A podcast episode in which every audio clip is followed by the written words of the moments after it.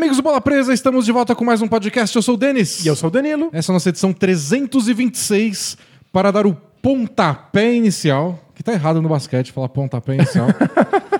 Mas o pontapé inicial da temporada 2021-2022 no Bola Presa é o preview da temporada. Boa, estamos fazendo aqui o gesto simbólico de que uma tesoura gigante, invisível. Estamos cortando uma fitinha. Uma tesoura imaginável, cortando uma fita imaginária. E isso que nos separa da temporada 2021-2022. Isso, porque a gente quer falar de todos os times e dá trabalho, porque são 30. Parece pouco. Já fomos enganados por nós mesmos no passado. Vamos fazer um post aí, preview da temporada. Um parágrafo de cada time, tá bom. Isso, rapidinho, né? Acaba logo. Aí um parágrafo não dá conta, não dá pra falar nada. Vira dois. Dois parágrafos de 30 times viram 60 parágrafos. A gente não consegue, vira um livro. E aí quando a gente vê, a gente perdeu completamente a vida. É. Perdeu o bonde, a temporada começou e a gente não terminou. Então a gente tenta agora fazer com antecedência uma divisão por semana.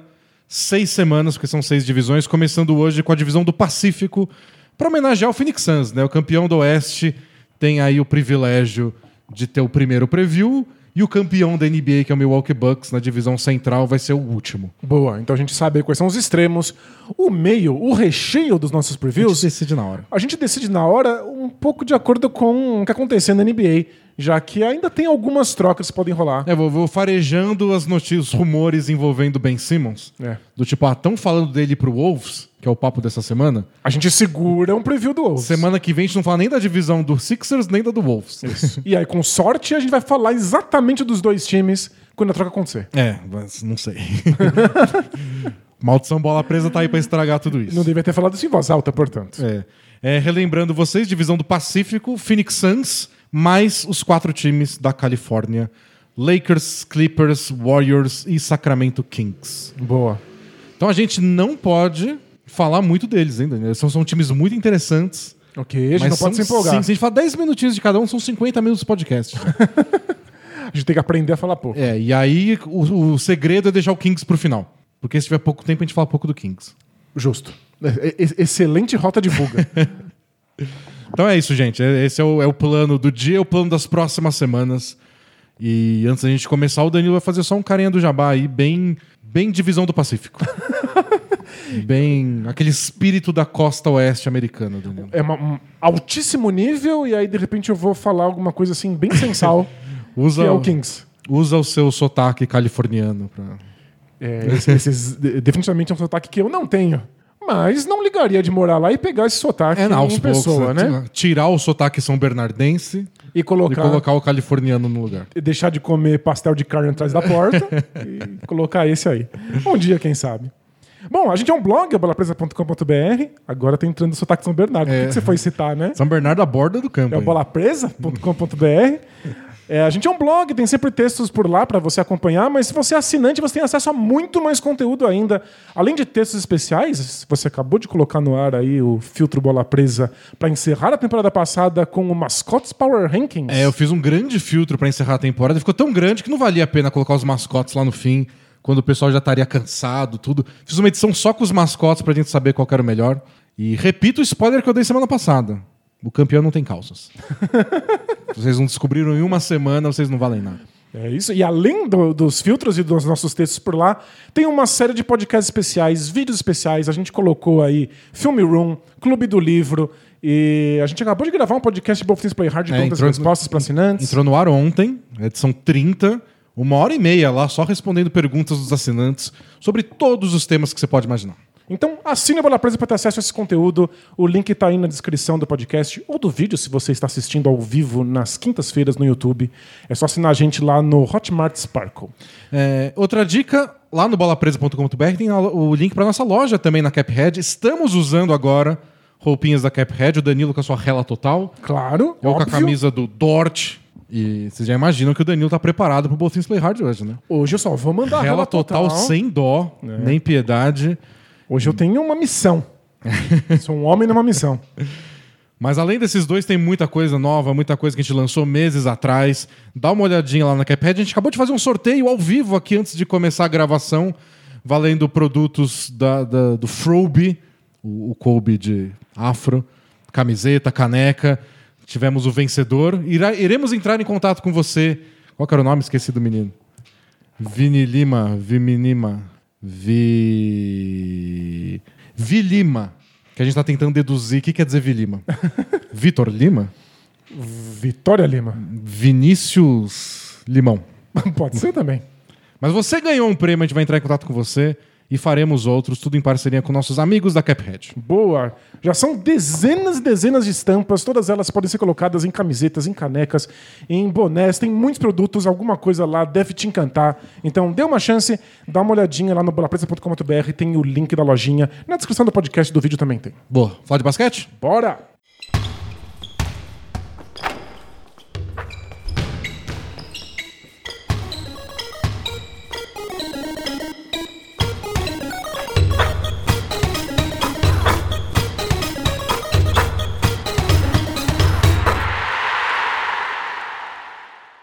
Então vamos lá, Danilo, falar da divisão do Pacífico. A gente tem que começar com o Phoenix Suns, porque é o campeão do Oeste, ele tem esse direito de começar. E o momento maldição bola presa KTO vai ser picotadinho hoje, porque ele vai começar a encerrar cada time. Eu fui lá na KTO, que você pode entrar também na KTO, usar nosso cupom bola presa para ter 20% de bônus no seu primeiro depósito, para pegar como estão as apostas lá de over-under. Explicando pra galera o que é o over-under. Antes de começar a temporada, as casas de aposta fazem um tipo de aposta bem específico sobre se um time vai ganhar mais ou menos que um certo número de jogos. Então eles vão lá, calculam qual é esse número médio. A ideia é ser difícil. A ideia é bater, tipo a do Phoenix Suns. É 51,5. Mas vai ganhar 52, vai ganhar 51... Deve ser por aí. Uhum. A ideia é você ficar confuso pra você errar e eles ganharem. A ideia é ser difícil, né? Mas o que eu acho legal é que dá uma ideia de onde o time está projetado aí. Então a gente vai dar esse número de cada time, vamos discutir o time e depois a gente vai fazer a nossa aposta. Perfeito. Para ver se a gente está otimista em relação a essas previsões ou pessimista. E o legal de usar casas de aposta para isso é porque eles vão acompanhando a percepção do público, né? Tipo, é um recorte do que está acontecendo hoje. É o melhor jeito de você ter uma fotografia geral do que todas as pessoas que acompanham o esporte acham de uma equipe. Então não tem essa de... Ah, mas os críticos acham isso, a torcida acha aquilo. As casas de apostas têm essa noção geral do que todo o público pensa. É porque vamos dizer que eles comecem e todo mundo acha que eles colocaram o número errado. Como assim o Suns vai ganhar só 30 partidas? Claro que vão ganhar mais que isso. É assim que aparece uma avalanche de pessoas apostando que eles vão ganhar mais, esse o algoritmo já deles se ajusta e muda o número. Então os números que estão aí hoje é baseado nessa soma aí dos especialistas, do público, do algoritmo, e dá uma percepção do que o sistema acredita para cada equipe. Perfeito. É muito legal a gente ter esse tipo de noção. Então Phoenix Suns, eles estão com o over-under aí de 51,5. É tudo quebrado. Pra ficar mais fácil, né? Então, se você acha que é 52, pra não ficar aquela, tipo... Ah, é mais de 52? Eu achei que era pelo menos 52. Não, eles botam um número quebrado pra você não ficar nessa. Boa. E pra ganhar mais de 51,5, então pra ganhando a partir de 52, eles pagam 1,76 e abaixo 1,96. Os números são sempre parecidos, mas... O mais provável, segundo a KTO, é que o Suns vai ganhar mais do que isso. E aí, eu fui dar uma olhada sobre o que quer dizer ganhar 52 partidas. Diga. Na última temporada completa, com 82 jogos, que foi a temporada 2018-2019... Ai, tem isso! Faz tanto tempo que não tem uma temporada completa que a gente não sabe mais adequar, né? São 2 anos já sem temporada completa. Uau! Em 2018-2019, 52 vitórias quis dizer quinto lugar do Oeste. Na temporada passada, eu fiz adaptação. 52 vitórias são 62% de aproveitamento... 62% ano passado, quinto do Oeste de novo. Então, a expectativa é que eles sejam pelo menos quinto do Oeste? É, eu achei uma aposta meio esquisita, né? O Suns. É, parece uma aposta meio conservadora demais. Pois time, eu também achei. Pra quem não lembra, o Suns dessa temporada é o Suns da temporada passada. Eles renovaram com o Chris Paul. O time ainda é Chris Paul, Booker, Michael Bridges, Jay Crowder, DeAndre Ayton. O Cameron Payne renovou. O Landry Shamet chegou do Brooklyn Nets. O Cam Johnson tá lá ainda. O Kaminsky tá lá ainda. E já veio o McGee, chegou como pivô reserva, já que o Saric está machucado, grandes chances de perder a temporada inteira. É o mais provável, né? E o Alfred Payton chegou, talvez seja por isso. Ah, é o efeito Alfred Payton, que despenca você do topo da conferência lá para metade, né? Mesmo que ele seja o terceiro armador. Mesmo que talvez ele nunca entre em quadra. Se tudo der certo, nunca vai entrar. Mas eu acho que esse estranhamento da posição do Phoenix Suns, claro que não é garantia nenhuma, né? Talvez 52 vitórias nesse ano seja segundo lugar. Dá pra ser. É. Porque tudo depende de como vai ser o resto. Talvez seja muito disputado e ninguém ganhe muitos jogos. Talvez não tenha nenhum time que chegue a 60 vitórias, de tão disputado que seja. Só estou dando as perspectivas dos últimos anos. Mas eu acho que isso tem a ver com a percepção que o Suns criou até durante os playoffs. Tipo, eles estavam na final, ganhando a final da NBA de 2-0. E ninguém acreditava. E ainda tinha gente que olhava e falava: é, mas se o Anthony Davis estivesse saudável, eles não passavam da primeira rodada. É. Há duas vitórias do título. E tinha gente... primeira rodada, não sei se eles passavam, não. E tinha gente, inclusive, duvidando do talento e do poder do Bucks, porque eles não estavam atropelando o Suns. É. Então, de fato, as pessoas não tinham muita confiança. O público, em geral, não estava muito confiante com o que o Suns estava mostrando. E eu tenho esse medo dessa temporada. O pessoal querer encarar essa temporada do Suns como uma prova do ano passado. Então vamos supor que eles não vão tão bem, sei lá, a idade finalmente pega o Chris Paul, ou qualquer coisa assim, e o que o pessoal queira apontar como fosse mentira. Viu? Tipo, tá vendo? Não era tudo isso. É, porque eles tiveram sorte, porque foi o Lakers sem Anthony Davis. Porque foi a temporada encurtada. O Nuggets sem Jamal Murray. Foi o Clippers sem Kawhi Leonard. E não sei se é justo isso, porque é outra temporada, os times mudam de qualquer jeito. Eles fizeram o que tinham que fazer naquela hora. Mas eu acho que é isso que guia esse número um pouco mais baixo de um campeão de conferência, quase campeão da NBA, que não mudou em nada o elenco. E a expectativa é ser tão baixa. A expectativa é tipo, quarto, quinto? Né? Tá bom pra eles, né? Eu tenho um único receio com esse Suns, de verdade, que também abaixa um pouco as minhas expectativas, que é como eles vão lidar agora com essa pressão de ter que chegar numa final da NBA. Porque na temporada passada, eles tinham tido um grande momento na bolha e a chegada do Chris Paul estava impulsionando eles a sonhos maiores. Mas se eles chegassem nos playoffs, estava todo mundo muito feliz. Não é? Era uma história de superação. Assim, se eles se classificassem em oitavo. A chegada do Chris Paul foi essa. Tipo, agora, finalmente, a gente vai deixar de ser quase e vai para os playoffs. Isso. Esse era o assunto. Então, estar em oitavo era motivo para celebração. Agora, não é mais sobre isso. É tipo, se eles não chegaram numa final de conferência... Aí é decepcionante. É porque estão andando pra trás. E não é decepcionante pra percepção, pra fotografia geral. Como a gente viu, a fotografia geral, acho que eles vão estar em quinto. É pra eles. É, né? Pra eles, porque a gente viu que eles são um elenco agora, um elenco muito, muito coração, né? Movido pra aqueles discursos. O Monty Williams é bom. Do Monty Williams, é. Tipo, agora eles têm uma reputação a zelar. Então eu tenho uma preocupação de que talvez não seja a coisa mais fácil de lidar para o elenco. Sei. Faz sentido. É uma situação nova para eles lidar com a expectativa da vitória. Times que vão entrar em quadra muito preparados para enfrentá-los. Todo mundo vai querer amassar o Suns. Mas não sei, mentalmente eles foram tão bem ano passado, tirando... E até na bolha também, é. Aí, quando perdeu 4 seguidos na final, foi ruim, mas... Até lá estava tudo bem. Até ser ruim estava muito bom. Mas eles encararam vários jogos grandes antes disso com...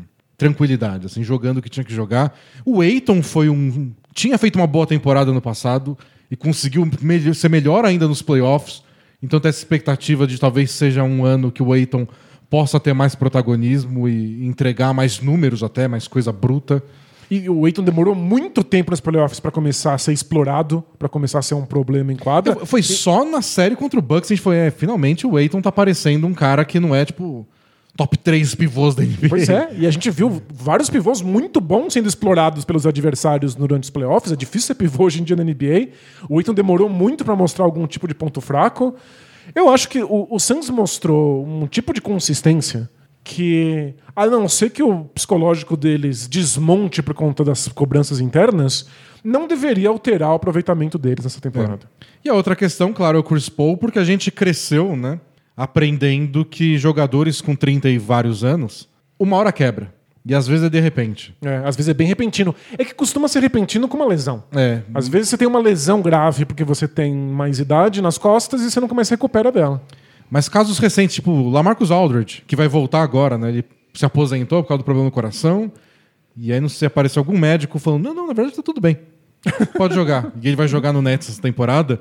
Mas antes mesmo desse problema, lá no Spurs ainda, foi de repente, parece, né? Tipo, lá Marc Gasol é bom ainda. 20 pontos, 10 rebotes todo jogo. De repente não é mais. De repente não dá pra deixar ele em quadra. É, de repente o Spurs não queria mais ter ele jogando, né? Por outro lado, estamos em 2021, quase 2022, e cada vez mais esportes surgem uns caras que estão com quase 40 anos e parece que não vão parar de jogar nunca. Eu tô me perguntando isso, quantos anos vai levar pra gente se adequar? É. Pra gente adequar nossa percepção, nosso discurso. Pra parar de chamar jogador de 30 anos de veterano, que ele tem que ganhar agora, senão ele não vai ter mais chance. O cara faz 33, a gente pensa, ele tá no auge dele, daqui é só ladeira abaixo. Porque não tá mais coincidindo com o que a gente vem vendo nos últimos anos. É. Então, eu tenho esse receio com o Chris Paul, mas talvez seja só minha mente que cresceu nos anos 90, 2000, achando que, meu Deus, passou de 33 anos, é idoso. Ancião, é. Tem que andar de cajado que nem o Kyrie Irving. Mas o Devin Booker tá jogando muito. O DeAndre Ayton melhorou demais. O Bridges, muito jovem, já um dos melhores defensores da NBA. Chris Paul, um gênio. O time tem um entrosamento impecável. Não tem por que imaginar que não vai estar de novo entre os melhores times do Oeste. É o que eu espero. E o Chris Paul é um gênio que nunca dependeu tanto assim do físico dele também. Então é um desses casos que a gente espera que o envelhecimento dele seja menos perceptível ao longo do tempo. É. Meio que sem perceber, você fala, é verdade, ele tá fazendo menos bandeja, arremessando mais de meia distância. Olha, agora tá deixando os caras passarem por ele de vez em quando, né? E tudo bem. Acontece. Né? Eu tenho muita dificuldade em imaginar o Suns sendo um dos 3 times mais fortes do Oeste. Eu acho que a pior das hipóteses pro Suns é o topo do Oeste é embolado, eles têm algum problema de lesão, alguma coisa assim, e aí eles têm um mês ruim e isso faz eles caírem. Uhum. Tipo, teria que ser uma coisa assim bem específica. Tipo, um topo embolado onde se você perder 4 jogos seguidos, você cai de primeiro pra quinto. Acho que assim eu consigo imaginar eles em quinto. Se não, pra mim... Tá no topo, né? Tá no topo, igual eles tiveram temporada passada. Não só nos playoffs. Eles acabaram a temporada regular em segundo ano passado. Pois é. Então... E eu imagino esse time ficando muito frustrado com eles mesmos se eles não tiverem mando de quadro. Eu acho que isso é o mínimo que eles devem esperar. Eles são uma equipe bem orgulhosa, né? Então eu acho que a gente aposta no mais, né? Acho que sim. Mais de 51 jogos e meia. A gente vai botar tudo na KTO. R$2 em cada time. Né? Olha só, hein? Ousando.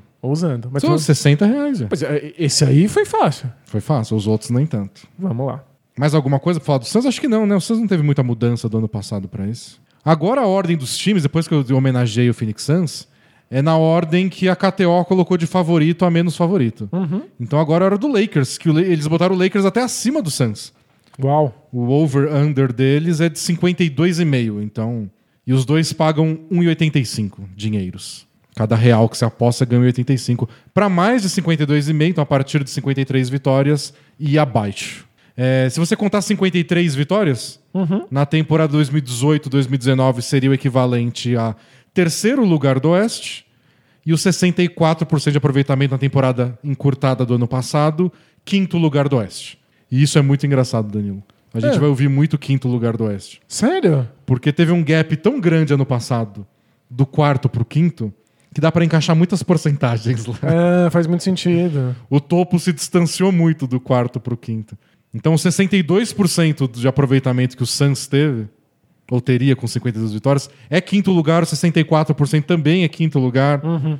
O 59% que a gente vai falar do Warriors daqui a pouco, quinto lugar também na temporada passada. Uau! De qualquer forma, é isso. Na previsão Essas 53 vitórias podem ser terceiro, quarto, quinto do Oeste nos últimos anos. E o Lakers é um novo time. Um time completamente diferente pelo terceiro ano consecutivo. Sim. O time mudou da água pro vinho quando chegou o Anthony Davis e aí ganhou o campeonato, mudou... muito do elenco. Foi um dos campeões que mais mudou o elenco na história da NBA. A gente falou bastante sobre isso na época, de quão estranho era um time mudar tanto um elenco já vencedor. Não é comum, simplesmente não é uma coisa que se faz com frequência. E mudou claramente. Se arrependeu de algumas dessas mudanças e agora tenta mudar de novo para ficar um time mais parecido com o que era da primeira vez. Se você quiser ouvir o podcast que a gente falou da troca do Russell Westbrook, por exemplo, ou o podcast depois disso... para você recuperar a memória de tudo. Eu fiz um vídeo até que o meu monólogo é sobre as mudanças do Lakers, tem no nosso canal do YouTube. Mas o time deve ser Westbrook de armador, nas alas LeBron e Anthony Davis. E aí dúvidas, né? Quem joga na posição 2? Wayne Ellington, mais experiente, arremessador de 3. Bota o Horton Tucker. Vai ser um time mais alto com a Ariza. O Malik Monk. Tem muitas opções. E de pivô, o Dwight Howard vai ter aquela função de reserva que ele teve no Lakers na temporada retrasada. Em que ele saiu muitíssimo bem. O Dwight Howard acabou se tornando esse jogador que vem bem do banco. É um jeito de controlar, porque ele é bem trem descarrilhado, né? É, ele faz 50 faltas em um minuto. É. E o Lakers conseguiu agora o DeAndre Jordan, que foi trocado do Nets pro Pistons. O Pistons dispensou ele e o Lakers pegou o DeAndre Jordan. E tem a novela do Marc Gasol, ainda que ninguém sabe se a chegada do DeAndre Jordan quer dizer que ele está de saída mesmo ou não. Então não sabemos. Meu palpite hoje é que o DeAndre Jordan vai ser o titular. E o Marc Gasol... Eu acho que o Marc Gasol vai tá embora. No pé, né? É. Ele estava tão descontente na temporada passada, não faz muito sentido. Ele agora está feliz com o time, né? E se fosse um motivo para ele estar feliz é... Não, você vai ser titular. Você vai ter espaço. Com o Jordan e com o Dwight Howard... Não faz muito sentido. Não sei quantos minutos aguardam. Bom, quem mais teve? O Rajon Rondo voltou, né? Depois que ele foi dispensado. E o Kent Bazemore, que é outra opção para ser titular na posição 2. Então a gente tem 2 jogadores do time do Lakers campeão que retornam para essa terceira tentativa. Hein? Rondo e DeAndre Jordan. Eu acho que a volta do DeAndre Jordan é bem simbólica do que o Lakers sentiu falta. Eu acho que na temporada passada o Lakers sentiu falta de ser gigante. O Lakers, no ano do título, gostou de sempre botar esse medo na galera. A gente via time se adaptando, né? Botando mais um pivô, aquele pivô que jogava 5 minutos, joga 20 contra o Lakers, porque é tanta pressão de ponte aérea, rebote ofensivo, muitos tocos, né? O Lakers liderou aquela temporada em tocos, que incomodou os adversários. E é uma coisa incomum para os anos 2010, né? Você está incomodado por gente alta. Você bota gente alta. Mas é que é muita coisa, né? É o LeBron, mais um Anthony Davis, mais um cara gigante que... tá sempre pronto para enterrar. E acho que o Lakers gostou daquilo, deu certo.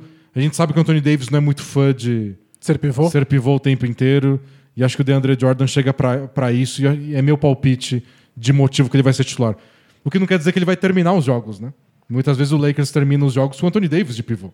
Mas ele não quer jogar o tempo todo assim. É engraçado isso, porque o Lakers às vezes parece muito mais eficiente no seu small ball, jogando com o Anthony Davis como o controlador do garrafão. Mas não é o jeito que eles incomodam mais os adversários.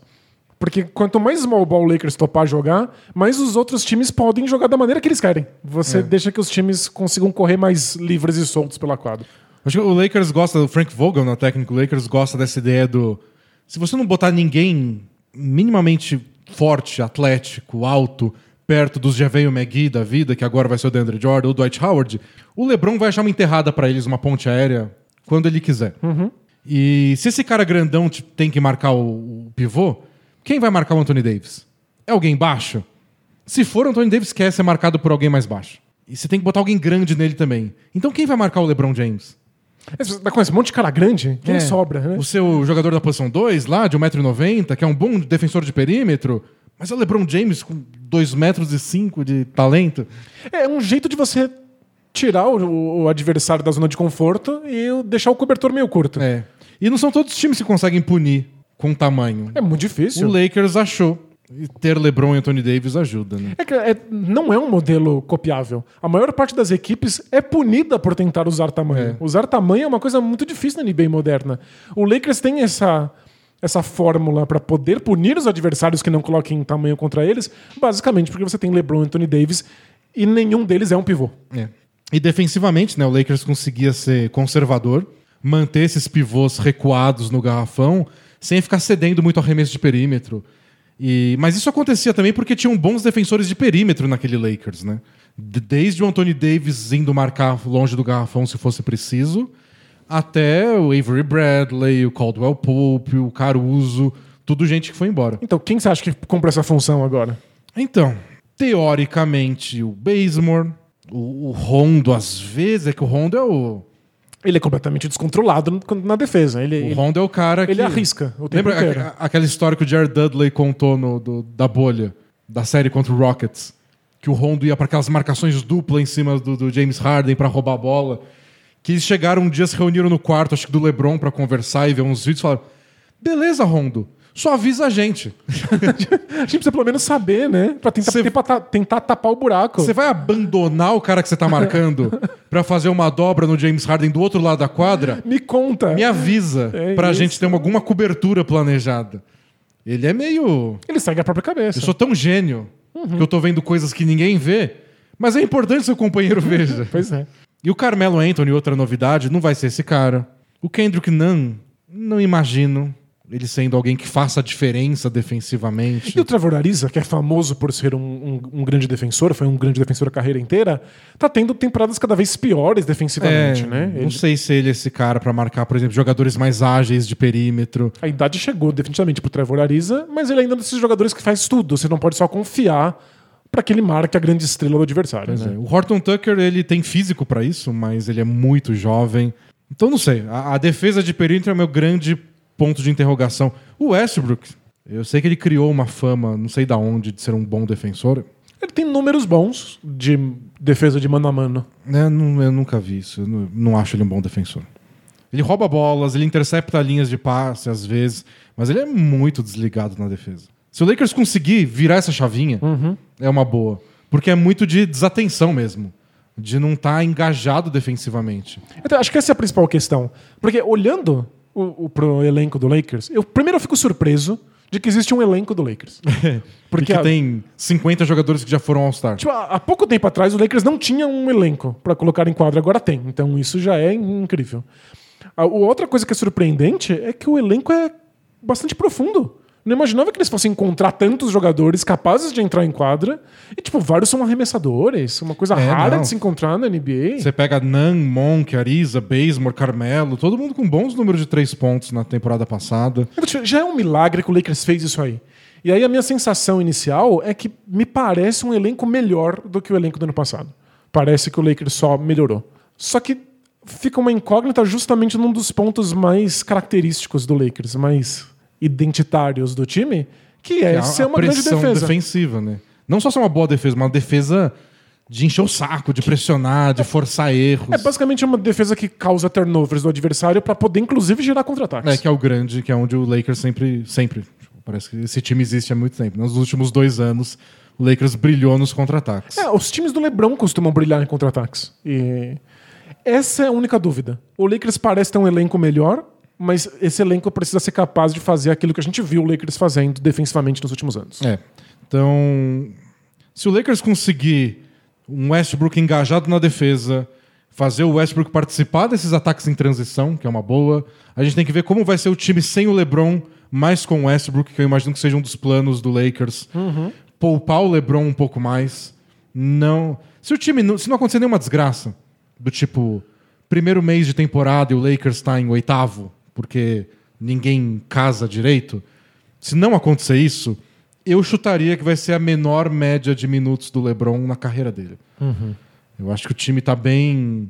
Acho que na cabeça do Lakers é meio que, se o LeBron e o Anthony Davis chegarem saudáveis, a gente pode ganhar de qualquer time. Então a gente tem que ser muito cauteloso com isso. Não precisa nem ser verdade, mas se o Lakers não acredita nisso, não tem por que montar esse time. Ninguém acredita se o Lakers não acreditar. Eles têm que acreditar para que esse elenco seja viável. E para isso acontecer, o Westbrook precisa comandar o ataque por muito tempo. E como vai ser esse ataque com o Westbrook? Nos últimos anos a gente já viu de tudo. De tudo, absolutamente de tudo. A temporada passada dele no Wizards, a gente viu o melhor Westbrook e o pior. Na mesma temporada encurtada. E no Rockets também. Vai saber o que vai acontecer. Se eu tivesse que chutar, eu ficaria bem tranquilo com como o Westbrook vai se dar nesse time. Eu não acho que esse é o grande medo que o Lakers teria que enfrentar. E tem muita gente falando que talvez o tamanho do LeBron James seja a primeira vez na carreira do Westbrook que ele tem alguém ao lado que ele pode olhar e falar: não, beleza, eu vou ficar um pouquinho de lado agora. Eu não sou o jogador mais atlético, físico e dominante que vai só bater pra frente. Não, a gente vai jogar do jeito dele. Mesmo que com o Harden ele tenha feito isso, eu ainda acredito que... Foi um grande momento de ajuste, de adequação. Ele se adecou muito ao James Harden. Mas que o LeBron James pode tipo pressionar ele, dar bronca nele, cobrar defensivamente, e o Westbrook vai responder. E ele tá numa fase da carreira que também é tipo, Tá na hora de passar da primeira rodada dos playoffs de novo, né? Acho que é mais do que isso. Tá numa fase da carreira em que ele fica sendo jogado de um lado pro outro. É. A imagem do Westbrook tá derretendo. Desde que o Kevin Durant saiu do Thunder, o Westbrook não passa a primeira rodada dos playoffs. É muito cruel. Tá na hora de dar um passo pra trás e falar, não, vamos fazer as coisas um pouquinho diferente. É, sem dúvida. Até porque a percepção dele é cada vez pior. É. Mas eu tenho muita dificuldade de fazer preview em times que mudam tanto. Então o Lakers tem essa. Porque a gente começa a entrar muitos em se a defesa for boa, se o Westbrook jogar assim, se o LeBron não machucar. É. Até o DeAndre Jordan de titular. Eu não acho que tem muito risco, porque não, mesmo titular eu não acho que ele vai jogar tantos minutos. Mas no Nets agora ele teve bons momentos, maus momentos. Momentos em que ele desapareceu da rotação. Mas ter o Dwight de reserva ajuda demais nisso, né? Mas são tantos... Como vai ser esse Ariza velho? Como vai ser esse Carmelo veterano? Esse time é uma incógnita. Que me parece ok. Minha grande dúvida é defensiva, mas, de fato, a gente tá só chutando, né? Dúvidas defensivas, dúvidas de saúde, né? O LeBron... São 3 temporadas no Lakers. Uma ele foi campeão, nas outras 2 ele perdeu muito tempo por lesão. Pela primeira vez na carreira. Os 2 anos que ele mais perdeu jogos por lesão na carreira foi o ano retrasado e o ano passado. Né? Os 2 pelo Lakers. Vamos ver se é uma tendência ou se foi só uma aberração. É, ano passado ele torceu o tornozelo pisando no pé de alguém. Não sei. Mas fica esse asterisco aí pra gente analisar o Lakers.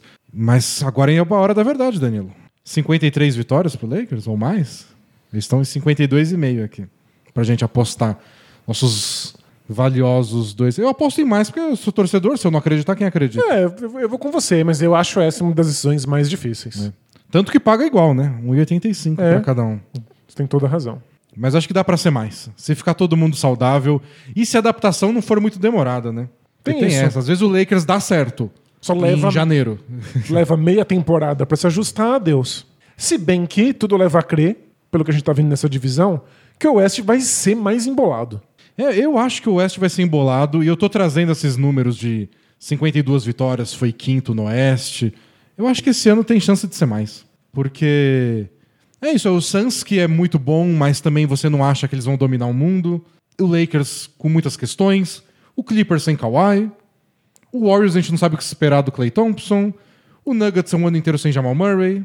Então, quem vai dominar o Oeste aí com 60 e tantas vitórias? Eu não sei o que pensar. Eu não sei o que pensar de um Oeste embolado, porque já que ninguém vai disparar, parece que você pode até demorar pra engrenar, tipo o Lakers demora uns meses aí, e você ainda tem chance porque ninguém disparou. Por outro lado, se tiver todo mundo embolado com 55 vitórias, se você ficou com 52, talvez você não consiga chegar nos playoffs.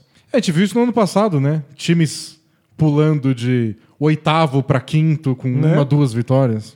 Então... Não sei se é animador pro Lakers a possibilidade de começar lenta a temporada.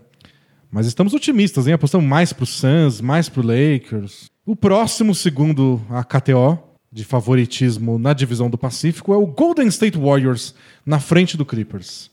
O over-under deles, pagando 1,85 também para cada um dos lados, está em 48,5. Então, o mais deles, o otimismo deles, não chega nem em 50 vitórias. Uau. 49 vitórias na temporada 18-19, que foi a última completa, seria 6º lugar no Oeste, e os 59% de aproveitamento, como eu já disse, seria 5º no Oeste de novo. Todo mundo é 5º no Oeste. Pro Warriors, a grande novidade é o retorno do Klay Thompson, né? Sem dúvida. Acho que... Deveria mudar tudo, Acho que muda tudo se ele estiver saudável, mas vai saber, né? São 2 anos sem jogar.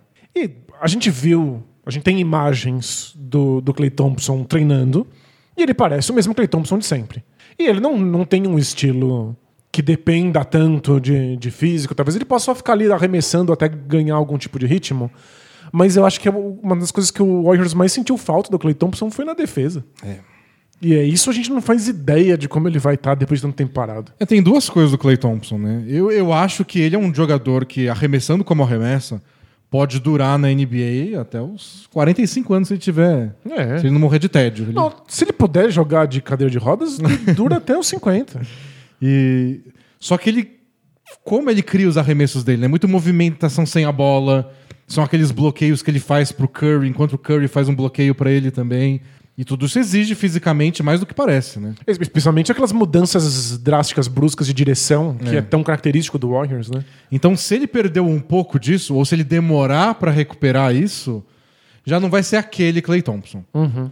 Eventualmente ele vai ficar livre, as dobras no Curry sempre vão render arremessos fáceis para ele, e ele pode ser um bom destaque desse time.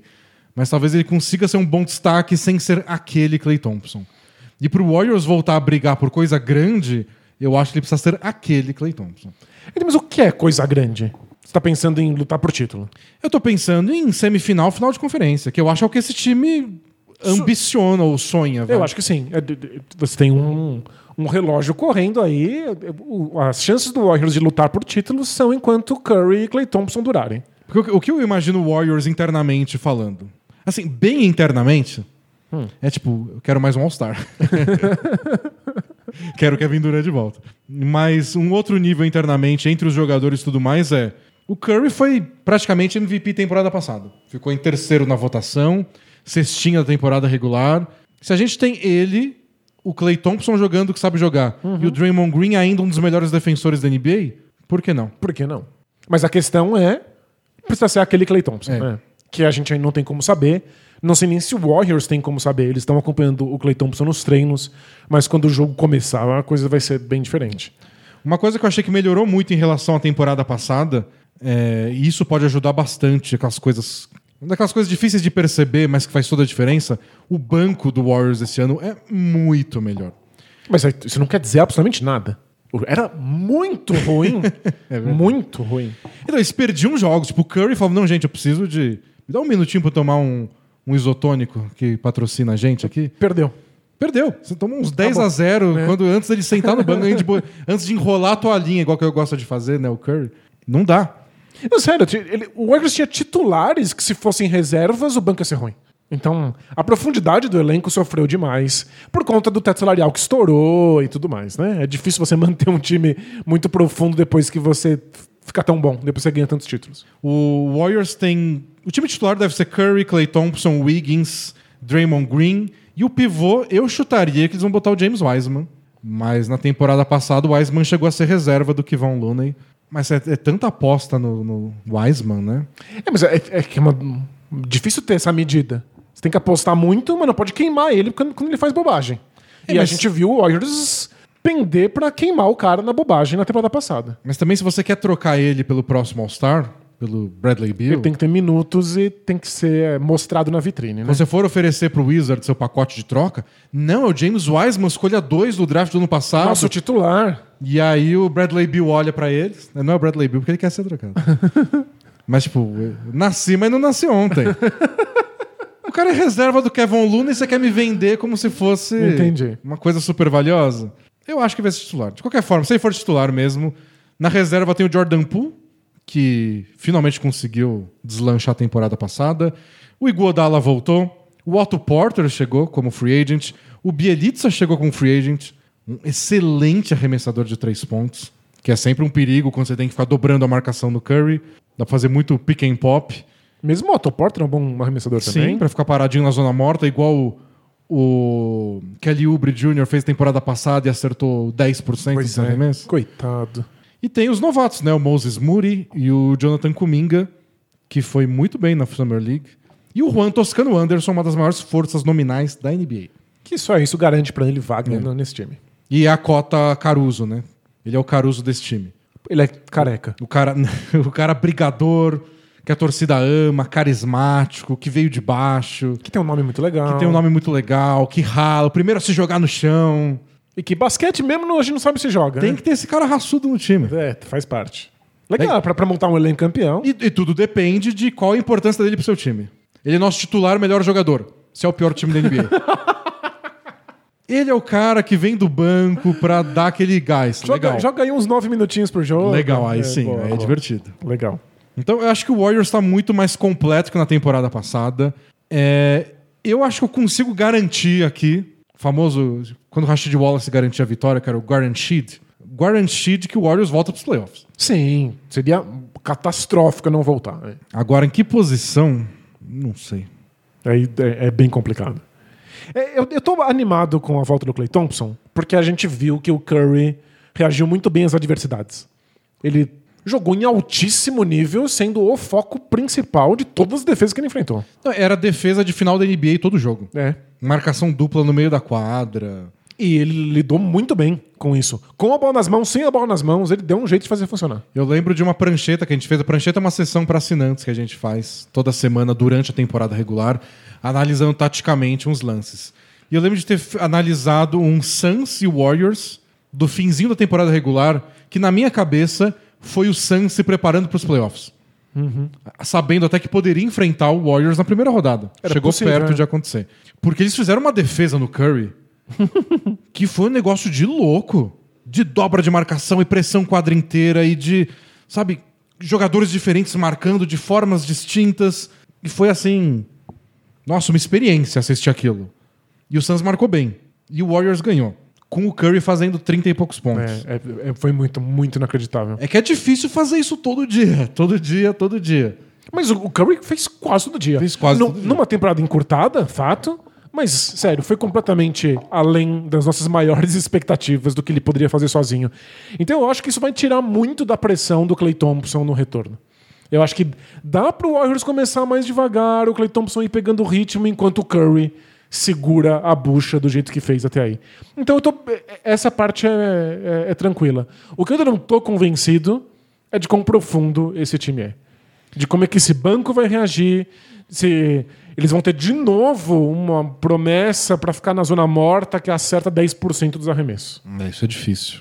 Mas não sei, eu tô otimista. Eu tô mais otimista do que essas 48 vitórias e meia aqui da KTO. Você acha que vai ser acima disso? Eu acho que chega. Acho que 50 vitórias chega. Se der tudo certo em questões de Curry está saudável, Klay Thompson está saudável.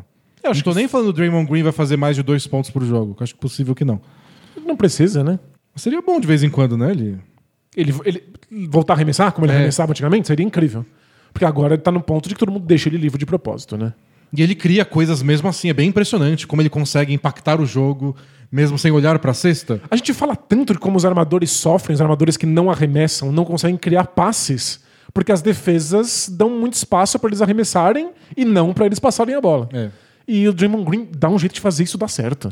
E é muito bonito, é bem legal, é interessante de assistir, é uma experiência que o Curry ajuda ele a fazer funcionar, né? Porque é tão difícil marcar o Curry que o Draymond Green usa isso a favor dele também para criar. O centro gravitacional do Curry atrai defensores e o Draymond Green tem mais espaço. Né? De qualquer forma, não é um elogio, sabe?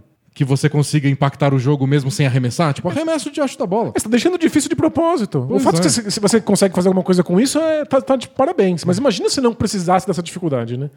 Você não é proibido de arremessar, Draymond Green. Será que ele sabe? E o Andrew Wiggins é o Andrew Wiggins, né? Não dá pra esperar muito nesse momento da carreira. Ele vai ter jogos espetaculares. Achei até que ano passado ele conseguiu ser um pouco mais regular. Mas de qualquer forma, ele vai ter grandes partidas. Outras que você esquece que ele tá no time. É isso, esse é o Andrew Wiggins. Vamos parar de ficar decepcionado com isso, né? E talvez o pior do Andrew Wiggins é que o fato que ele foi mais regular. E esse regular foi muito regular. Foi muito médio. Não fez tanta diferença. Não, né? Então eu ainda tenho muitas dúvidas do elenco ser profundo o suficiente. Porque o Warriors jogou direito a temporada passada. Jogou muito bem. Só não tinha o material humano para que jogar direito fizesse alguma diferença. Então, é isso que eu tô me perguntando. Às vezes eu olho pra Klay Thompson, o Iguodala nem tanto, ele jogou tão mal no Heat. Mas o Otto Porter, o Bielitsa, um Wiseman melhorado. Mas você tá confiando no Wiseman melhorado?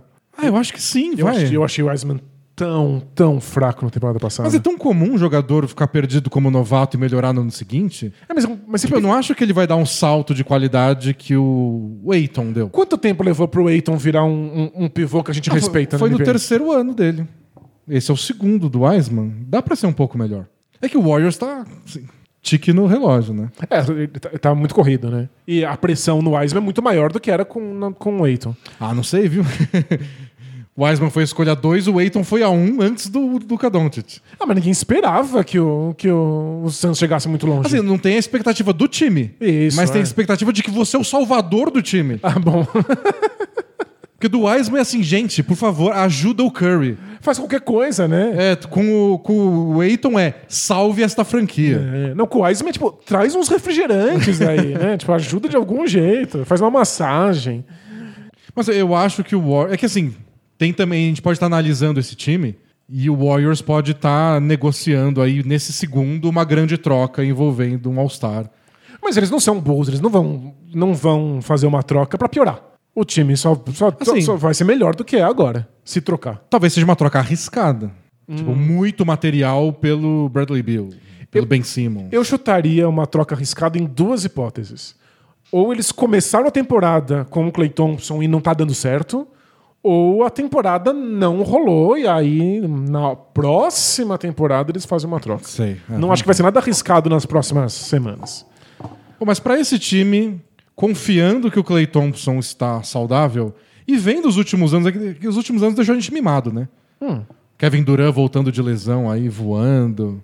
Agora eu acho que todo mundo vai voltar, sim. Eu acho que a medicina esportiva chegou nesse ponto. Né? Então, estando otimista com o Klay Thompson, eu acho que o Warriors passa dos 48,5 aí que a KTO tá colocando. Acho que disso passa, sim. E boa. Só não sei se é o bastante pra eles brigarem o que eles querem lá de... O que o Warriors quer é voltar a brigar por título. Eu acho que eles não têm essa ilusão de que eles são os favoritos, mas eu acho que eles querem estar no bolinho e vai que acontece igual aconteceu com o Suns. Vários lesionados e a gente tá lá no bolo e fisga. O que o Warriors precisa fazer é estar no lugar certo. Se vai ser a hora certa, aí depende de muitos fatores, né? Vamos para os Los Angeles Clippers? Vamos. Vamos ver quanto tempo de... Bom, dá pra falar. A gente encurta o Kings depois. A KTO coloca o Clippers com 45,5 de over e unders, pagando 1,80 para cima de 45 vitórias e meio, então a partir de 46, e 1,90 para baixo. A expectativa de 46 vitórias na temporada 2018-19, que é a última com 82 jogos, seria nono do Oeste. Nossa! A expectativa é que eles não vão para os playoffs? Play-in, torneio colher de chá. Na temporada passada, 56% de aproveitamento, que é o equivalente de 46 vitórias, oitavo do Oeste. Então acho que a expectativa da KTO é o Clippers na briga do play-in. Seja para ter mando de quadra no play-in ou só ir lá no desespero. Boa. Se você passou um tempo aí numa ilha deserta, eu sinto muito. Espero que você tenha levado um bom livro e sua comida favorita. E que você não tenha levado o seu jogo de videogame favorito, porque não tinha uma tomada para você ligar, né? Você levou sua tomada favorita, sua TV favorita, sua usina hidrelétrica favorita. Ou se você estava aí congelado no iceberg, bem-vindo aí aos Vingadores. Mas o importante é que talvez você não saiba que o Kawhi Leonard está lesionado e não deve voltar por toda a temporada. Isso. Pela lesão que ele teve no joelho, daria em alguns casos para voltar, tipo, em março, na boca dos playoffs. Mas o Kawhi não é conhecido por arriscar o corpo dele e voltar assim em cima da hora. Na medicina esportiva de hoje, talvez desse para voltar tranquilamente. Eu duvido, se tivesse essa aposta, eu faria com muita tranquilidade. Eu duvido que o Kawhi Leonard se arriscará fazendo uma coisa dessas. De qualquer forma, esses números são para temporada regular. Então mesmo que o Kawhi volte, não sei se salvaria o Clippers dessa análise aí, desses números que a KTO botou. Então, não sei. Tem lugares aí... Eu, na KTO não vi nada disso. Mas eu vi gringos colocando de casas de apostas de lá o Paul George como um dos favoritos da MVP. Pra mim é. Eu acho que faz muito sentido. É que aí você não pode acabar em oitavo. Eu acho que o Clippers vai ser melhor que isso. É que eu não sei. Eu não sei. Eu sempre fico naquela dúvida de times que sobrevivem um pouco sem a sua estrela... Como eles lidam sem ela por uma temporada toda. A gente já passou por isso inúmeras vezes. O Bill Simmons tem a famosa teoria, a Ewing Theory dele, que ele criou em volta do Patrick Ewing, de como um time melhora assim que perde o seu melhor jogador, mas é temporário. Era sempre o jogo que o LeBron não joga e o Cavs era incrível, ou quando o Iverson lesionava e o Sixers era incrível. Mas dura tipo um jogo, uma semana, um mês, é o Clippers... eliminando o Jazz e fazendo jogo duro contra o Suns. Mas é tipo uma temporada inteira sem Kawhi Leonard. Porém... sabendo que ele não vai voltar. Não é do tipo, vamos segurar isso aqui porque quando ele chegar a gente briga pelo título de novo. Eu entendo que é duro. Mas a gente tem que fazer um exercício de memória de que o Paul George já foi um dos melhores jogadores da NBA. Assim, várias vezes. Né? Sei que o pessoal pega no pé dele, mas... nos playoffs agora ele foi um dos melhores jogadores dos playoffs. É muito fácil. Eu vou admitir. É até gostosinho pegar no pé do Paul George.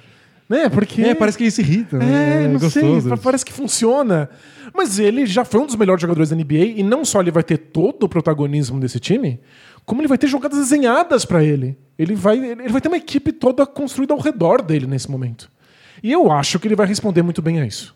O Kawhi Leonard vai perder um ano e ele não tá nem feliz e nem triste. Ele tá Kawhi Leonard. Pro Paul George é uma questão de manter a carreira dele, de manter o nome dele entre os melhores da NBA. Eu não sei. Eu consigo acreditar que o Paul George vai jogar bem e o Clippers não consegue deslanchar porque falta alguma coisa. Falta uma coisa chamada Kawhi Leonard. Kawhi Leonard. E assim, muita coisa nas costas, por exemplo, do Reggie Jackson, que conseguiu sua renovação de contrato e o Patrick Beverly saiu. Então quer dizer que ele é o titular absoluto. Perfeito, mas eu acho que ele provou que ele é bom o suficiente pra, então, pra isso. Provou? Provou, não provou? Ele jogou muito bem a temporada passada. Esse é o Reggie Jackson pra sempre agora? Ah, deveria ser. O Pistons acreditou nisso. Mas era o Pistons, tem que colocar o fator Pistons aí em jogo. E eles conseguiram o Eric Bledsoe, né, na troca com o Grizzlies. Que eu acho que é o grande substituto do Patrick Beverly, né, nessa equação. Entendo, tem um certo otimismo com o Terrence Mann. Um otimismo gigantesco, eu acho que ele pode ser não só um dos melhores defensores da NBA, mas que ele tem repertório para ser um bom jogador ofensivo. Mas não sei, eu lembro daquele final da série contra o Suns e acho que aquilo pode acontecer com mais frequência do que a gente imagina. Do tipo, o Paul George tem um jogo ruim, um primeiro tempo ruim, qualquer período onde ele não tá dominando, e aí você olha pro Clippers e fala, nossa, eles pularam de favorito ao título pra... A gente depende demais do Reggie Jackson pro meu gosto em segundos. E sem dúvida é um time que vai depender muito do Reggie Jackson. Mas com sorte não vai ser tanto, com sorte o Reggie Jackson vai responder à altura, e eu acho que o Terrence Mann vai ajudar demais. Não sei. Eu gosto do time, gosto das apostas. Eles contrataram agora o Harry Giles, que é um cara que eu achei que ia ter uma chance no Blazers temporada passada e não teve. Mas eu gosto deles. Vão dar uma chance pro Justice Winslow. É verdade. Que sem o Kawhi, finalmente, ele, sem ficar saudável, né? Pode ter mais minutos e ver se prova alguma coisa. O Kubatum deu certo ano passado. E o Batum renovou. Então tem vários bons jogadores em várias posições. Isso ajuda muito. E tem o Eric Bledsoe que precisa provar que ele cabe na NBA. Não, ele tá numa missão aí. Então eu acho que eles têm vários bons jogadores em várias posições. Eu só acho que é muita coisa nas costas do Paul George. Você não acha que dá playoff? Eu acho que tá nesse grupo aí. Eu acho que dá playoff, mas pra essa galera mais de baixo. 7º.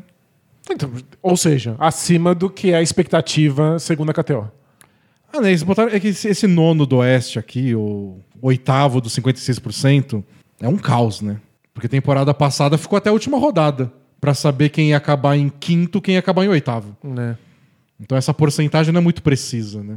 Mas provavelmente eles teriam que ter mais de 45. O Clippers é meu candidato pra time que pode dar tudo certo e eles acabam em 5º e é a historinha bonita da temporada. Ou começa errado... E o pessoal larga a mão. E deixa pra lá, porque o Kawhi volta depois. Do tipo, não tá funcionando.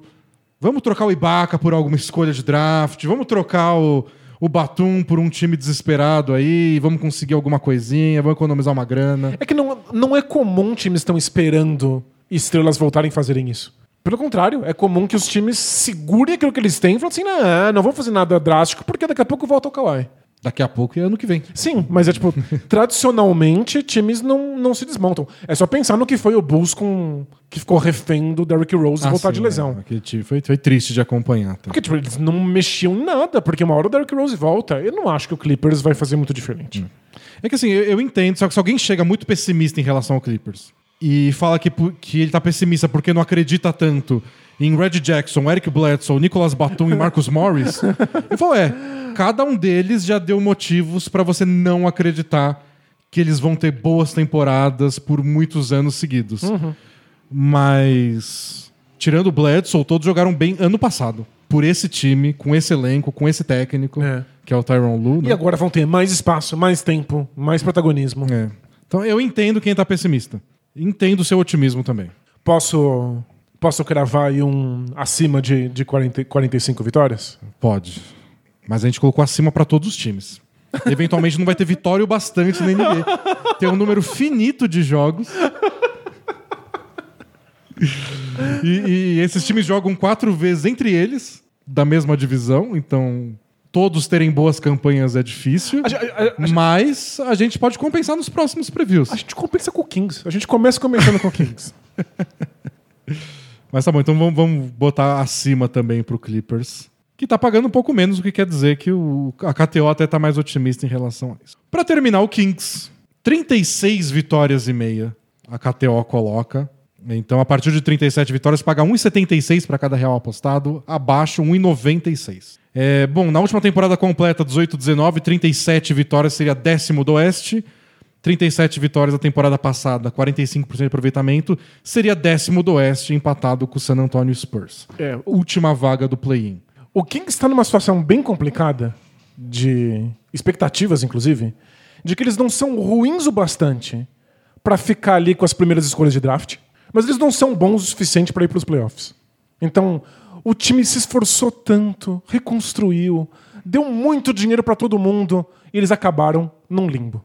Esse limbo precisa de uma chacoalhada. E eu acho que a única chance do Kings agora para uma chacoalhada na vida é fazer imersão Dev da Lura. Segunda semana que você me engana. Eu achei que era troca pelo Ben Simmons. Momento Alura.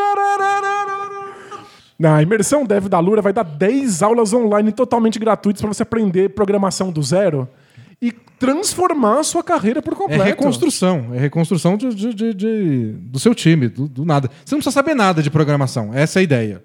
E você não precisa pagar também. Zero compromisso. Você vai lá só no site, se inscreve, é até o dia... as inscrições 12, são isso? Até o dia 12 de setembro, isso. E as aulas começam já no dia 13 de setembro, vão até o dia 24, e aí você sai programando em JavaScript. Você vai escrever suas primeiras linhas, vai terminar com um produto feito, é bem legal, eles já fizeram várias dessas e depois eles sempre publicam o que a galera criou. E tudo então... com a didática da Alura, que todo mundo elogia tanto. Vai ter uma comunidade no Discord com os instrutores e os alunos para você poder tirar dúvidas, conversar sobre o que você está fazendo. Eu acho que é uma boa pra quem quer até descobrir, sabe? Eu já dei uma olhada nos cursos da Alura, o Bola Presa me dá R$100 de desconto. Obrigado, Bola Presa, amo vocês. Mas será que eu quero mesmo isso? Vai lá, boa. Faz 10 aulinhas grátis e descobre se você gosta ou não gosta, ou se você quer continuar sendo jogador de basquete do Kings. Pode ser. Mas eu acho que é fantástico pra isso. Eu não tô muito satisfeito com a minha carreira, com a minha vida, com o que eu tô fazendo. Eu preciso dar uma chacoalhada. Essa é uma excelente chacoalhada. Você não perde absolutamente nada, vai lá, experimenta e vê, talvez transforme a sua vida. É exatamente o que o Kings precisa, porque eles estão nesse limbo aí. E às vezes você nem está insatisfeito. Você só quer tentar uma coisa nova. Eu tô pensando em fazer aí, vou dar uma olhada. Boa. Não sei se vai dar tempo de fazer as coisas, mas acho que vou fazer a minha inscrição aí. Mas você não está insatisfeito com o Bola Presa, é isso? Não, tô feliz. Que bom. Tá bom. Você pode ficar só mais feliz. Posso ficar mais feliz, posso escrever um código para falar o quanto eu tô feliz com o Bola Presa. Em JavaScript. Bom, o link tá na descrição do podcast ou do vídeo que você tá vendo no YouTube. Então corra lá, faça a sua inscrição na... Como é que chama? Imersão, essa é a palavra. Imersão Dev da Alura. Até o dia 12 só. Corre aí, galera. Boa. Então, concorda comigo que o Kings tá meio que num limbo? Eu acho, e eu entendo o Kings tá nos boatos de troca pro Ben Simmons, tanto que eu achei que você ia falar isso. Porque é uma chacoalhadaça. Não fazer um jabá. Porque eu acho que eles estão nessa. A gente tem bons jogadores aqui, um bom jogador ali... gente bem promissora. Falta, como a gente estava falando essa semana do MasterChef, falta um punch. Falta uma estrela, alguém que agora a gente pode sonhar com alguma coisa. Eu não sei se o De'Aaron Fox sozinho vai ser esse cara que vai liderar o Kings aos playoffs. Não parece. Quando a gente assiste ele jogando pelo Kings, parece que vai sair fumaça. Não, parece que ele tá sempre jogando no limite que ele dá conta. E ele é bom. O Haliburton foi um dos melhores novatos da temporada passada. Ele é muito bom. O Buddy Hield, um dos melhores arremessadores da NBA. O Harrison Barnes fez a melhor temporada dele em muitos anos, no ano passado. O Richaun Holmes fez uma boa temporada, tanto que garantiu a renovação boa de contrato dele. E sabe o que isso quer dizer? Que eles não foram nem pro play-in. Vários bons nomes individuais, algumas promessas. Eles ganharam, né, a Summer League agora, com o Davion Mitchell sendo um dos melhores defensores da Summer League. Acho que ele deve ter bastante espaço nesse time. Esse time precisa tanto de defesa, meu Deus. Embora seja esquisito encaixar Fox, Mitchell e Haliburton, de qualquer forma não sei, vão dar um jeito. Mas mesmo assim, você olha, um bom nome aqui, uma boa promessa lá, mas nada é aquele nome que vai tirar o Kings da lama. Eu acho que talvez essa seja a questão. Não, nem é tanto sobre talento, mas é que nenhum desses jogadores tem uma identidade tão forte a ponto de que ele dê uma cara pro time. O Kings, nesse momento, é uma massa meio disforme, amorfa. E você não sabe como eles deveriam jogar, qual deveria ser o estilo de jogo deles. É muito difícil encaixar esses jogadores sem que você tenha algum tipo de ideal que una todas essas peças.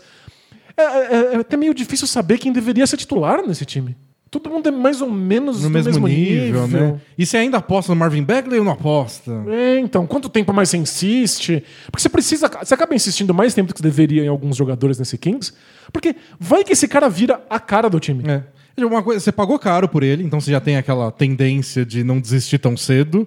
E o segundo é, se eu não apostar nele, eu vou apostar em quem? Não tem ninguém, Então... não tem ninguém que dê pra fazer isso. Que seja uma esperança, pelo menos, de alguma coisa. É difícil escolher um jogador do Kings pra ser a cara de um outdoor. Imagina, então, pra ser o jeito de jogar desse time. Acho que o De'Aaron Fox é o mais próximo disso, mas até agora não pareceu que é o bastante. E na off-season eles não se mexeram tanto assim. O Devin Mitchell no draft acho que foi o principal nome. Eles trouxeram o Mo Harkless, que acho que tem uma chance até de ser titular, caso eles queiram Harrison Barnes na posição 4. E eles têm um monte de pivô. Eles trouxeram o Alex Lane, eles trouxeram o Tristan Thompson, lá do Celtics. Eles ainda têm o Damian Jones, que eles pegaram a temporada passada. Renovaram o Christian Holmes, que eu disse, que deve ser o titular, claramente. Não sei. Eu acho que esse time só não é o bastante. E tudo que você falou de não ter essa identidade, não ter a cara, faz a gente lembrar que eles não mandaram embora o Luke Walton também. É verdade. Que até agora, desde que ele saiu do Warriors... Só não funcionou. Só não funcionou. Nem no Lakers, nem no Kings. De novo, não quero... Odeio massacrar técnico que só teve material ruim na mão, porque a gente sabe que NBA é bem difícil, você não tem grandes jogadores, mas tem um limite também, né? Tem um limite.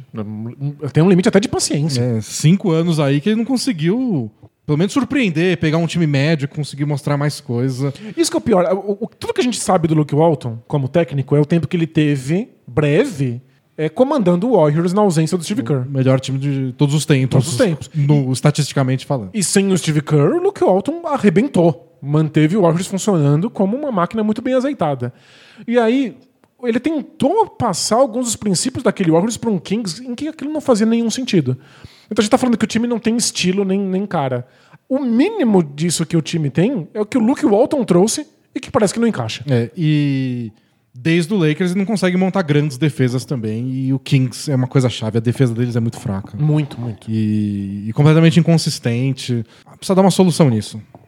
Pra esse time ter algum tipo de esperança. O Oeste já é difícil, a divisão deles é muito difícil. A gente tá vendo? A gente colocou todo mundo aí tendo mais de 45 vitórias. São 82 jogos que o Kings vai fazer na temporada. 4 com o Lakers, 4 com o Suns, 4 com o Clippers, 4 com o Warriors. Pra quem não manja muito de como a NBA funciona, você joga mais vezes contra os times da sua divisão.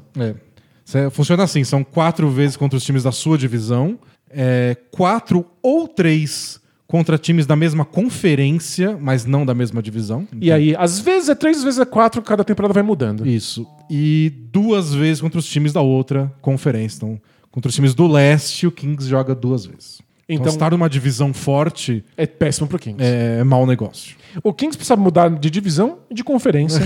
E se não der uma chacoalhada, talvez de esporte. Talvez de liga. Coitado. Talvez eles tentem aí a Major League Soccer. Mas eu acho que até pela divisão eu vou colocar abaixo pro Kings, o que você acha? Acho também. Menos de 36,5 aí. E antes de tacarem sapato na gente... a torcida apaixonada do Kings? Exato. As 3 pessoas. É um time que eu gosto muito.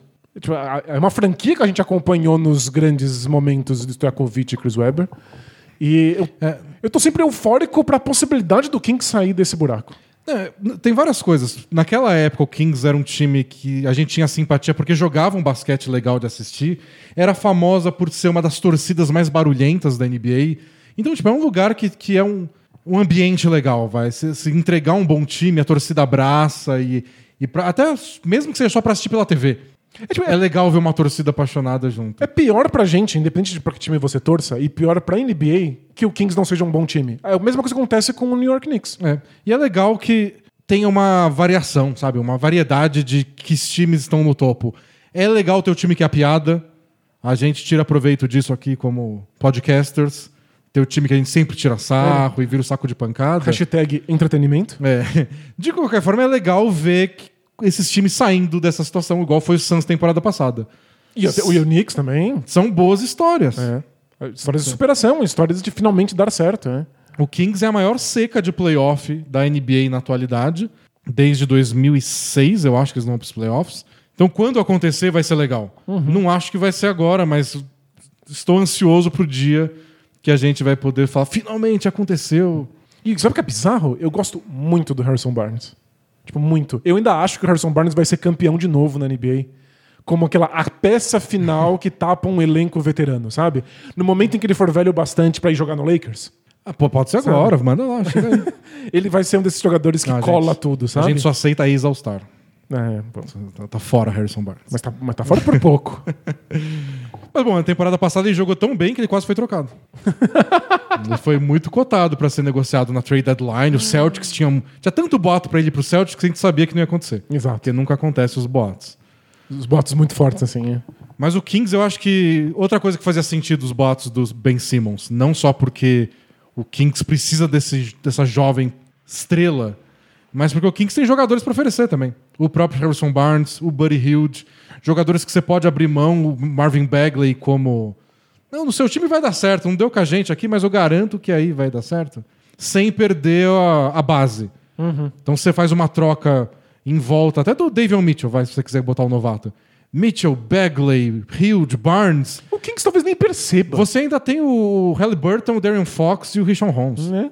O Kings nem vai notar. Você não tá abrindo mão de algum jogador que é muito identitário pra sua franquia, né? Eu acho que o Kings tem material pra oferecer mantendo os principais nomes. É que a questão com o Ben Simmons é que o Sixers tá pedindo demais. Uhum. Por isso que talvez não role essa troca. Espero que não role, porque a gente já gravou agora o preview do Kings. É, não pode mais. Está proibido. Mas Kings pode ser por outro grande jogador, talvez não com a categoria do Ben Simmons de All-Star de 25 anos de idade, mas talvez com outro nome que comece a chacoalhar esse time. É, acho que faz muito sentido. Mas enquanto, eu acho que fica para a temporada que vem. E tem jogadores como o Buddy Hield, que é um jogador bom, mas por questões de comportamento, por questões de como ele se comporta, como ele age nesse Kings fracassado, parece que não é um bom encaixe. É. A relação dele com o Luke Walton já foi... Sim, impossível de ser salva tantas vezes que eu não sei se eu acredito mais no que eu leio. É verdade. Não, ele não responde mais as mensagens, ele brigou com o Luke Walton. São as mesmas notícias há 3 anos. Não, só troca e vê como ele vai existir em outro lugar. Bom, é o Kings. Vamos pro Both Things Play Hard, encerramos aí, apostamos para um abaixo. Fomos otimistas com 4 times, pessimistas com 1. Isso, pra tá uma equilibrada. Se você quer calar a gente... Os críticos, entra lá na KTO e faz melhor. Boa. É isso que eu digo. Compara com a gente, vai ser muito legal ver os resultados quando a temporada que vem acabar. Nesse ritmo, a gente está encaminhando um belo podcast especial aí. Só analisando todo o dinheiro que a gente investiu nas nossas previsões. Vamos pro Botinhos Play Hard? Bora. Então, taca a vinheta. They play hard, we play hard and... What? Both teams play hard, man. Primeira pergunta. Se você quiser mandar lá no bolapresa.com.br. Tem um blog. É um blog que você pode colocar lá sua mensagem anônima. Salve dupla, tudo supimpa? Supimpa com asterisco. No último podcast me identifiquei muito com o ouvinte que se viciou em xadrez. Uhum. No ano pandêmico também me viciei, mas foi no jogo FIFA, de videogame. E o seu modo Ultimate Team, que é de montagem de times com jogadores colecionáveis. É tipo cartinha. É a cartinha do jogador que você monta seu time e depois joga. É, tipo, até o princípio desses vícios de pandemia são todos os mesmos, né? É. Quando dei por mim, jogava mais de 8 horas por dia, via gameplay de jogadores profissionais e calculava a estatística das cartas dos atletas. Perdi a mão total. Mas com a volta do trabalho para o escritório, com a volta da rotina um pouco mais normal, fui deixando de jogar quase que naturalmente e tendo menos tempo para o jogo. Hoje eu mal ligo o console e arrumei outras coisas para passar o tempo agora. Que legal. Acredito que foi só uma fase que eu precisava. Enfim, só queria compartilhar isso. Sou fã do trampo de vocês. Vida longa, bola presa. Valeu. Às vezes dá muito desespero, porque você tá fazendo uma coisa que você não imaginava que você faria. E a gente, às vezes, precisa ter um pouco mais de carinho com a gente mesmo. De que a gente precisa daquilo naquele momento. É, e foi uma situação tão única também. É. Espero que seja uma situação única. Eu espero também. Eu reagi de várias maneiras que eu não imaginava e que, inicialmente, eu nem fiz a relação com a pandemia. E agora eu vejo que foi o caso. É, então.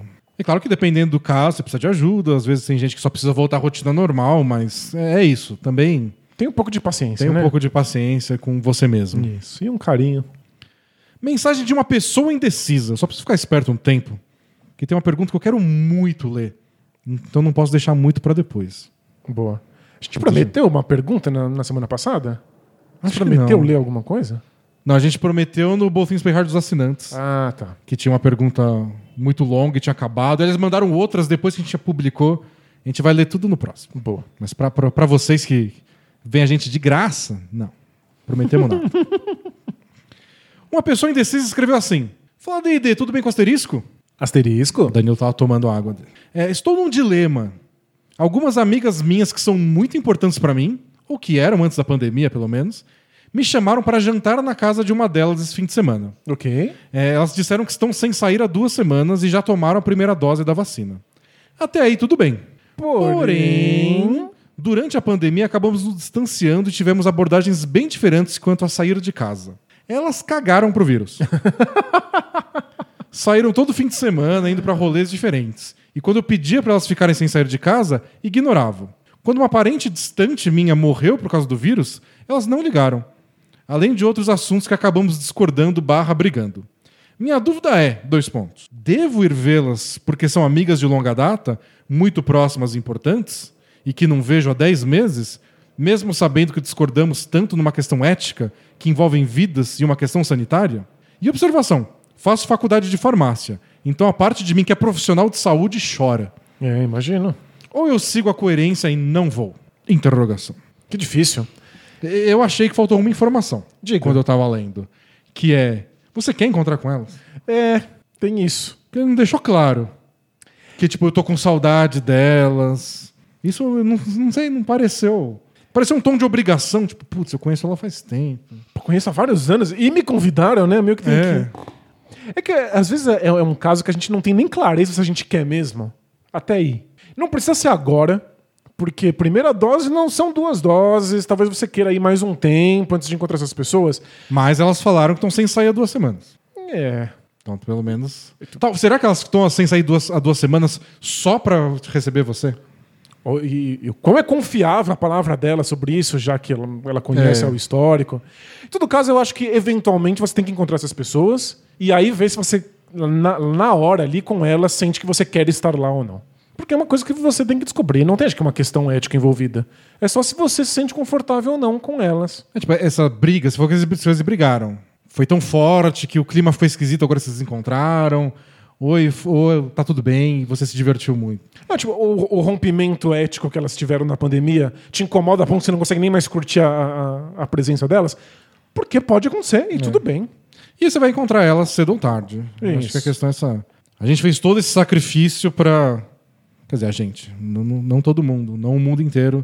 Mas todo o sacrifício era pra poupar o máximo de pessoas possível, poupar o sistema de saúde, dar tempo de chegar às vacinas...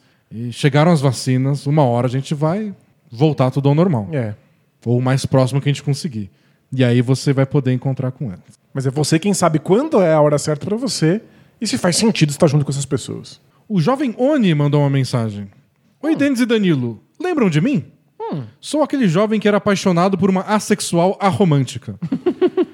Mas hoje não estou aqui para falar da minha vida amorosa. Mas agora estou curioso. Eu achando que ia ter feedback update.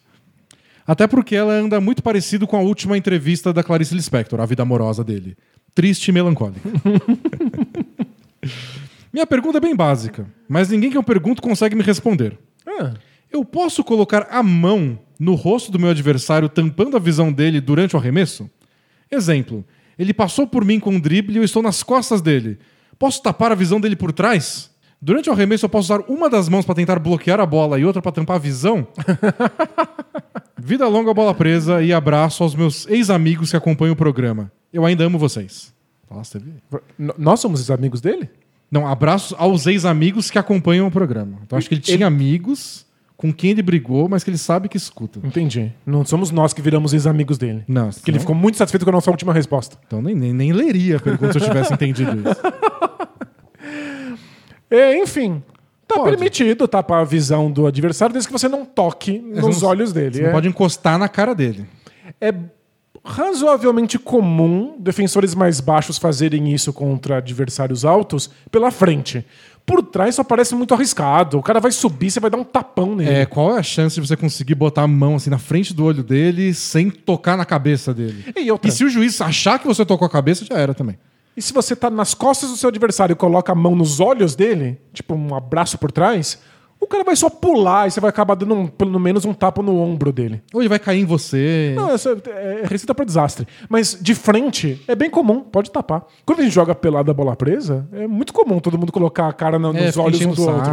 Né? Só pra atormentar. Só tenha cuidado porque dedo no olho, né?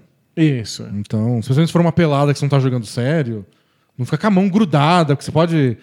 Movimento brusco, você acerta o nariz do maluco. Exato.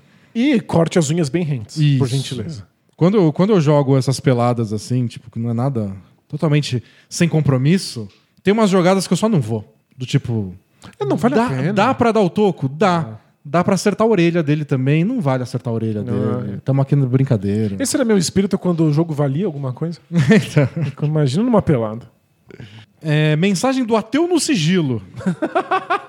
Ateu no sigilo. Quem nunca? Vamos lá. Fala Zoro e Sanji do basquete. Ou é Sanji, talvez. Danilo claramente é o Sanji e Sanji. Se você quiser... Chuto um desenho japonês. Tomou conta da sociedade. Chuto Naruto ou One Piece. Deve ser um dos dois. Quer pesquisar? Zoro, Z-O-R-O, e Sanji, S-A-N-J-I. Eu tô de parabéns, é One Piece. Aí, Denis, manja muito. Só pela força nominal. E você claramente é o Sanji Sanji. Claramente. Tudo bem com asterisco? Asterisco. Estou aqui hoje para trazer um conflito que acredito que já deveria ter sido resolvido há um tempo. Minha família é bastante católica. Meu pai é ministro da Eucaristia, cargo importante dentro da igreja. Ok. Quando criança, cheguei a ser coroinha. Aquela criancinha de vestido que ajuda o padre durante a missa. Adorei a o vestido, E até o padre da igreja ocasionalmente recebe convites do meu pai para jantar em casa. Ok. E até aí tudo bem. Até aí tudo bem. Porém, como minha assinatura sugere, ateu no sigilo, há alguns anos aceitei que não acredito em Deus. Ok.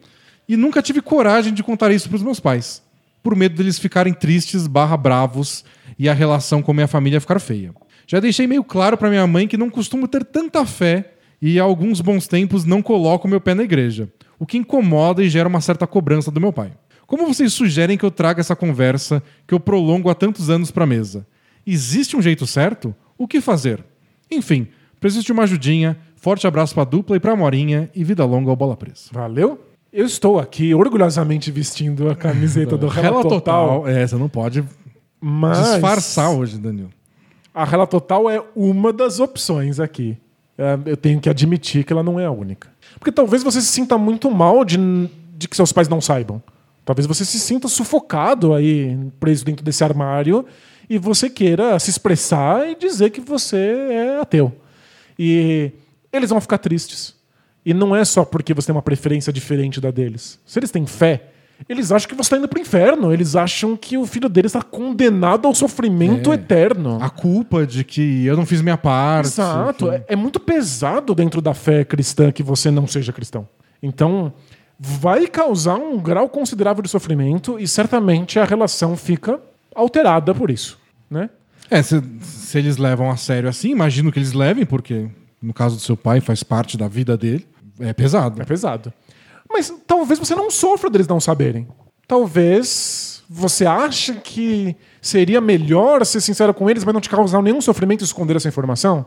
Talvez você viva bem aí só dizendo que você não tem tanta fé assim e olha... por mim, tudo bem. Eu não tô com a camiseta da Rela Moderada. Eu tô com a camiseta do Dort, então eu posso te falar, Dort. Mas eu sou um fã da Rela Moderada e eu acho que nesse caso é perfeito pra isso. Só deixa. Você não precisa causar isso pra eles. Claro que existe uma chance de, em algum momento, eles te botarem contra a parede. Tipo, meu Deus, faz muito tempo que você não vai na igreja. O que tá acontecendo? Fazer uma intervenção com você pra saber o que tá acontecendo.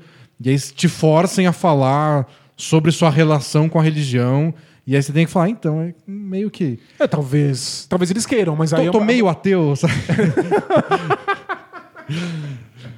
Mas talvez isso nunca aconteça. É. Talvez só de vez em quando, no jantar, ele fale, faz tempo que você não vai na igreja, hein, filho? Aí você fala, sei lá, tô meio ocupado aí com o trabalho. Uhum. E nunca saia disso. E fica por isso mesmo. E tá tudo bem. É que pra alguns, essa opção é só muito sofrida. Porque é um tipo de invisibilidade. Causa uma frustração de que você não pode ser amado pela sua família pelo que você é de fato. Né? Não é uma ideia muito confortável. É, depende com que olhos você vê isso também. É.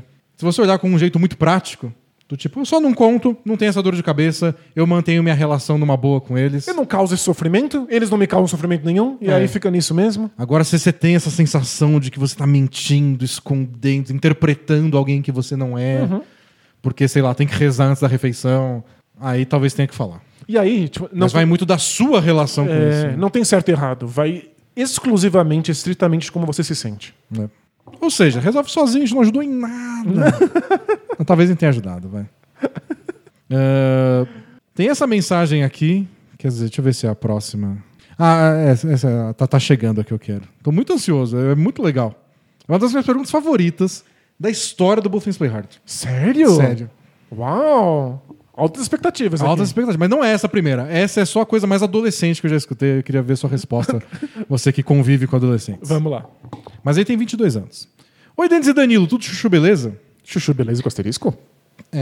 O título. O cara é apenas um rapaz latino-americano que quer fazer música. já começou bem adolescente. Tudo chuchu, beleza. Tenho 22 anos e recentemente... 22 anos é adolescente hoje, vai. Vamos ser sinceros. É verdade. Até os 29 adolescentes. E recentemente decidi produzir meu primeiro álbum. E gostaria de perguntar pra vocês algumas coisinhas, né, gente? Que manja muito da indústria musical. A gente não manja de... Eu não sei o que é um acorde. A gente é desastroso. Vocês também têm picos criativos? Porque eu não consigo escrever só por escrever. Na maioria das vezes, a música e a poesia vêm em momentos aleatórios, durante o banho, no meio da rua, na madrugada. É como se alguém estivesse usando o meu corpo apenas como receptáculo. E se eu fosse apenas o transmissor de algo maior. A religião, voltando aqui. A religião da arte. Ele não é um adolescente, é um adolescente do século XVIII. É minha notícia triste, você vai morrer de tuberculose. Mas vai escrever um poema muito bonito sobre isso. Um soneto que você vai escrever antes disso. Vai arrasar corações pelos próximos séculos. Você não vai aproveitar isso, né? Mas vai ter muita gente apaixonada por você. Segunda pergunta. Seria loucura demais tentar misturar dois estilos musicais antagônicos? Agora é a nossa área, né? Falar de música. Eu amo rap, ele continua. Cresci escutando hip hop em casa, de Facção Central a Racionais MCs, passando por Marcelo D2 e Planet Hemp.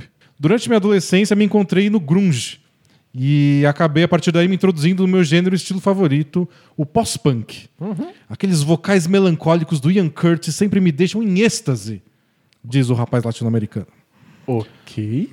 No meu álbum atual, tento misturar o rap e o pós-punk, o que, de certa forma, me deixa confuso sobre como vai ser a reação da galera... a junção de coisas tão antagônicas. Vocês são super legais. Obrigado. E bons conselheiros. Okay. E queria a opinião de vocês sobre o cenário monótono e pouco original do rock.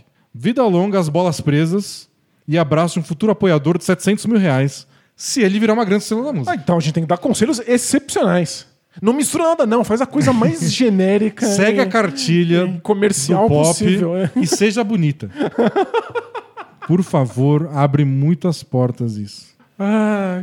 Então, a gente não manja nada de música, né? Nada, nada. Mas então, o meu contato com adolescentes e adolescentes tentando criar arte... Pós-adolescentes, pós-punks. Pós-adolescentes. É que assim, faz alguma falta a ausência de referências. E que não é uma falha de caráter. É só uma questão de idade. Você não consegue ler muitas coisas e ouvir muitas coisas e assistir muitas coisas quando você tem poucos anos de vida. E aí você sempre acha que você está fazendo uma coisa muito original e pensando uma coisa assim, muito quebrador de paradigmas. E já existe. Já foi feito. E provavelmente não só existe, mas você está fazendo uma versão meio brega e cafona e repetida disso. E, sinceramente, em 2021, falando de música pop em geral, já misturaram tudo que tinha pra misturar. Exato. Então, se você acha que a cena da música é de mesmice, provavelmente você não conhece as coisas que estão fora disso. Provavelmente você não descobriu ainda quais são os caminhos pra encontrar as bandas que são mais alternativas. Certamente existe. Por quê? Estamos em 2021.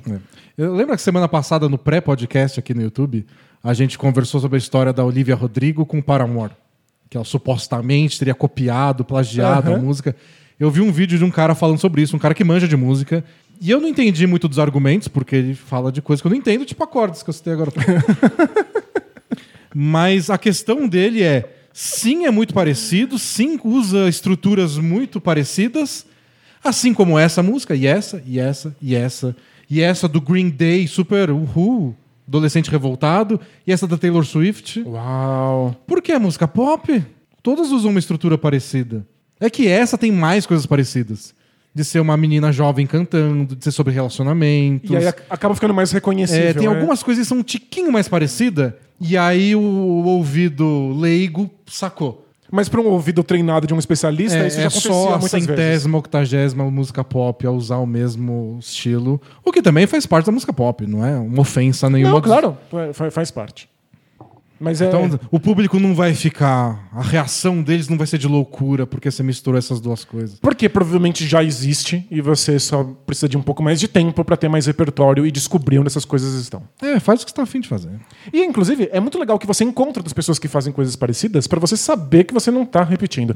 Porque, mas, se ele estudar muito, acho que ele vai travar também. Tem isso, é. Se tiver repertório demais, aí trava. Aí você fala, mas tudo já foi feito. É. Mas o que mais tinha era aluno meu, especialmente no Fundamental, no Fundo 2, que vinha me mostrar algum poema, porque eu sempre incentivei muitos deles a escreverem. E eles achavam que eles estavam arrasando quando eles rimavam dor com amor. Porque eles realmente não sabem que isso foi feito um quadrilhão de vezes e que é meio que terreno proibido. Tem palavras que não rima mais. Já deu. Mas chegou atrasado. O único jeito de você saber que você está fazendo uma coisa repetida é ir atrás de referência. Então, faça isso.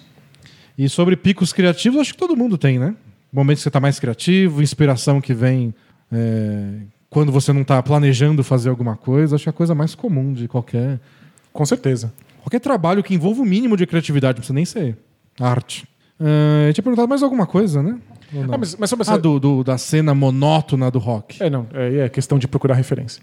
Mas essa coisa de pico de criatividade também é muito característico de quando tenta se produzir coisas sem nenhum tipo de pressão. Tipo, não é a tua profissão. E quando é a tua profissão, você só tem que fazer funcionar. E aí você acaba lidando de um jeito diferente com a sua criatividade. Tipo, quando você é um escritor profissional, você senta e olha para a tela do computador por quanto tempo for necessário para sair uma página de um roteiro ou de um livro. Você faz, mesmo que seja só para reescrever tudo depois. Você tem que fazer. Então, a sua criatividade ela é mais livre porque você também é mais livre. Você tem menos expectativas, né? E sobre o rock, a cena pouco original, eu cansei já. Do tipo... Desde que eu nasci, o rock está em crise. E desde que eu nasci já existiram 1000 bandas novas de rock, e aí salva o rock por uma semana. O rock foi salvo por um tempo lá. Eu tô achando que é só uma faz parte. Tipo, o pessoal critica o capitalismo dizendo que ele é feito pra ter crises de tempos em tempos. Eu acho que o rock é feito pra isso. Eu acho que o roqueiro quer que o rock esteja em crise o tempo a cada, sabe, 2 anos. O rock tem que acabar pra poder nascer a próxima banda que vai empolgar a galera e salvar por 6 meses. É isso. Você tem que estar em crise pra poder ter um salvador. Então acho que tem que ter um salvador de rock de tempos em tempos, senão os fãs de rock piram. Olha, tem que estar em crise pra ter um salvador, parece que você tá falando sobre política. Sobre muita coisa, né? Tá muito errado. Vamos ver quanto tempo de podcast. Até agora é hora. A minha pergunta favorita é do Já Morando no Sofá. Olá, gêmeas ouçam do podcast de basquete. O Danilo é a Mary Kate e o Denis é a Ashley. Óbvio, né? Óbvio. Ninguém contestaria isso. Trago-lhes de volta uma treta que foi criada por vocês. Logo, talvez só vocês possam resolver.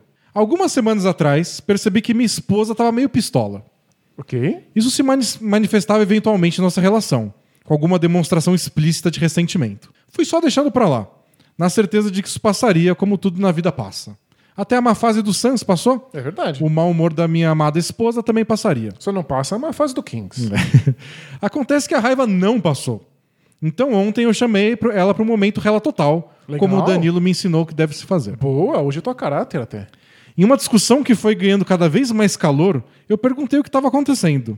E depois de algumas esquivas dela, nitidamente adepta da rela moderada... É difícil juntar um casal que é rela total com rela moderada. Mas aí o rela total tem essa obrigação, essa responsabilidade de empurrar o outro lado pra verdade. Ouvi um raivoso. Por que você não pergunta pros seus amiguinhos? Muitas interrogações. Os seus amiguinhos? Sem entender nada, eu disse, mas que amiguinhos? E ela falou, faça-me o favor. E ela falou, cara, eu não sei do que você tá falando. E ela arrematou com... Eu sei que você enviou pergunta para aqueles caras do basquete. A gente... Imediatamente eu saquei. Ela ouviu alguma pergunta no Both Things Play Hard, enquanto eu ouvi o Bola Presa no alto-falante. Ok. E achou que era eu. Perguntando sobre ela. Tipo, a carapuça serviu de alguma maneira, né? Só que eu nunca enviei uma pergunta pro podcast. Enviou sim, enviou essa. Muito menos sobre ela. Percebendo a confusão, eu fiz a única coisa que um homem maduro poderia fazer. Rir descontroladamente. É muito engraçado mesmo. Como não rir disso? Isso encerrou a conversa pra ela, que saiu batendo a porta sem dar ouvido à minha não explicação. Eu já ouvi todos os últimos episódios novamente, mas não faço ideia de qual pergunta ela se identificou. Tô até curioso. É melhor ainda, ele tá tentando descobrir qual é a pergunta. Qual carapuça que serviu, né? De repente tem algum outro problema no relacionamento que eu nem tô sabendo ainda. Mas ela não quer tocar no assunto. Quando eu tento esclarecer, ela encerra a conversa alegando que eu estou sendo apenas cínico. E agora? Como eu resolvo essa crise que vocês plantaram no meu casamento? Abraços de um ouvinte fiel e preocupado. Conselho aos outros ouvintes. Usem fone de ouvido. Usem fone de ouvido. Mas tá, essa é uma coisa que a gente fala pros nossos ouvintes há muito tempo. Lembra que teve uma treta uma vez com... Teve a da rádio religiosa. Teve a da rádio religiosa. Que a avó achou que tava falando palavrão na rádio religiosa e espalhou pra cidade inteira. Foi isso. Mas também tinha alguém que tava na casa de uma amiga e aí ouviu o podcast, deu alguma discussão... Porque era algum tema polêmico. Ah, é verdade, teve uma dessa. Teve, né? Teve uma dessa. Então, tipo, não é a primeira vez que a falta de fone de ouvido causa algum tipo de estresse. A gente precisa arranjar um patrocinador que seja fone de ouvido. O momento JB. No Both Things Play Hard só. O resto pode ouvir. Ah, mas eu não sei o que fazer. Eu tô muito curioso pra saber que pergunta foi. Então, ele tem razão, nosso ouvinte tem razão, de que existe uma outra crise no relacionamento. Que é uma crise... que a esposa dele acha que escutou no programa. Então, tipo, tem alguma reclamação que foi feita que ela acha que é uma reclamação que poderia existir porque existe uma crise prévia. Então, é um cara, talvez, uma pergunta que falou que a esposa fez alguma coisa e ela acha que é ele reclamando dela. E essa coisa atrapalha. Essa coisa antecede a pergunta ter sido feita. A primeira dica que eu daria é o que ele já fez, de ouvir de novo... Pra ver se alguma coisa dá um estalo. Mas, tipo, isso vai solucionar alguma coisa? Ela não quer falar a respeito? Isso, pra mim, já é muito mais motivo pra crise. Pois é. Porque a pessoa tá descontente, frustrada, te acha cínico, mas não quer falar a respeito. Aí vai resolver isso como? Ela deve ter achado um nível de traição de confiança, do tipo, você expôs um problema nosso num podcast de basquete. Tá, vamos falar sobre isso. É um absurdo. Essa frase. A frase toda bizarra. Mas tipo, se você não conta os nomes, não é ok você falar sobre um problema pessoal? Eu acho que sim. Né? Não é uma quebra de confiança pedir ajuda e conselho para outras pessoas. Nem a gente sabe. Tipo, vem com esse nome aí. A gente não sabe quem mandou. A gente não tem o IP de quem mandou. A gente não tem nada. É que o mais engraçado é que ele nem mandou. Mas se tivesse mandado, não parece uma quebra de confiança. Mas eu acho que ela ficou brava com isso. Talvez seja desconfortável. Pergunta pros seus amiguinhos do basquete. Ridículo, a coisa toda é só catastrófica. Mas eu entendo ficar desconfortável, que uma coisa pessoal foi parar num blog pra ser discutido. Mas não é uma quebra de confiança, acho perfeitamente plausível. E vai lá e resolve de uma vez. Fala. Eu acho que você precisa. Acho que a sua risada já provou isso. Eu espero que ela tenha entendido. Que é só ridículo, mas né? Convença ela, tipo, não fui eu que mandei, porém percebi que isso tem algum problema. É. Me conta qual é e a gente vai escutar de novo juntos. Tipo, vocês têm dois problemas. Um é que ela achou que isso seria uma quebra de confiança e o outro é o problema anterior que a gente não sabe qual é. Pede pra ela te contar qual é e vocês escutam a pergunta de novo e aí ela te explica por que ela achou que aquela pergunta era sua e aí vocês resolvem o problema. Se vocês não falarem sobre isso, o problema não se resolve sozinho. E, muito na miúda, faça ela ouvir essa pergunta. Essa aqui? Essa aqui. Mas aí agora ela tá exposta. Quer dizer, não tá porque a gente não sabe o nome da pessoa. Ninguém sabe, só ele sabe. Mas não faz nenhum sentido ela ficar brava com isso. Mas aí ela vai, talvez, ela seja convencida de que realmente não foi ele que mandou a outra. É. Tem dado muito trabalho. Ou é muito cara de pau, né? Fazer essa construção. Só aí. Pra ele se livrar daquela treta, ele manda uma segunda mensagem dizendo que não mandou a primeira. Mas eu tenho que defender o meu amigo da Rela Total? Ele não tá tentando fugir de treta, ele tá enfrentando a treta de frente. É verdade, isso é verdade. Como um verdadeiro membro da Rela Total. Clube Rela Total. É. Sério. É que se existisse um Clube Rela Total, não ia durar muito, né? Porque todo mundo ia ser muito sincero com o outro, 100% né? Das pessoas sendo sincero o tempo todo. Ia rachar o grupo rapidinho. Então, eu admito que tem momentos em que você só ser muito sincero é só mal educado. Mas relacionamento... Não, ela vai ficar isso. Ele esperando, ela tá puta e ele fica esperando ela passar. Sério. Relacionamento sem Rela Total é muito difícil de manter por muito tempo. Nossa, mas... É, sério, maravilhoso.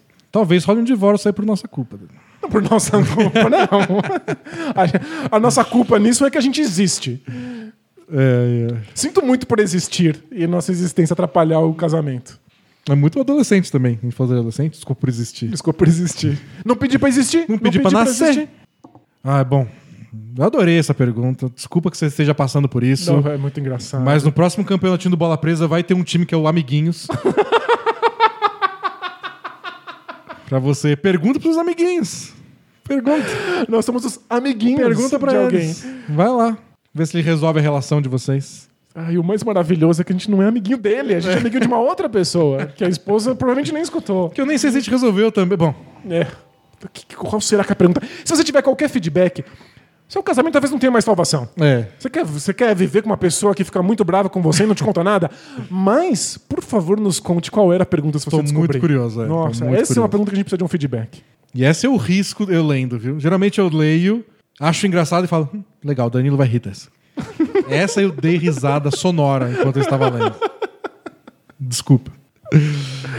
Bom, é isso, gente. Semana que vem a gente volta com mais perguntas e, claro, com mais preview da temporada 2021-2022. Não escolhemos ainda a divisão, mas talvez a gente viaje para o leste. Fiquem aí atentos que a gente volta em breve. Boa. Então, na semana que vem, os seus amiguinhos estão de volta. Pergunta lá pra eles o preview. Pergunta lá se o Heat vai ganhar mais de 40 jogos ou não. É isso. Tchau. Tchau, tchau.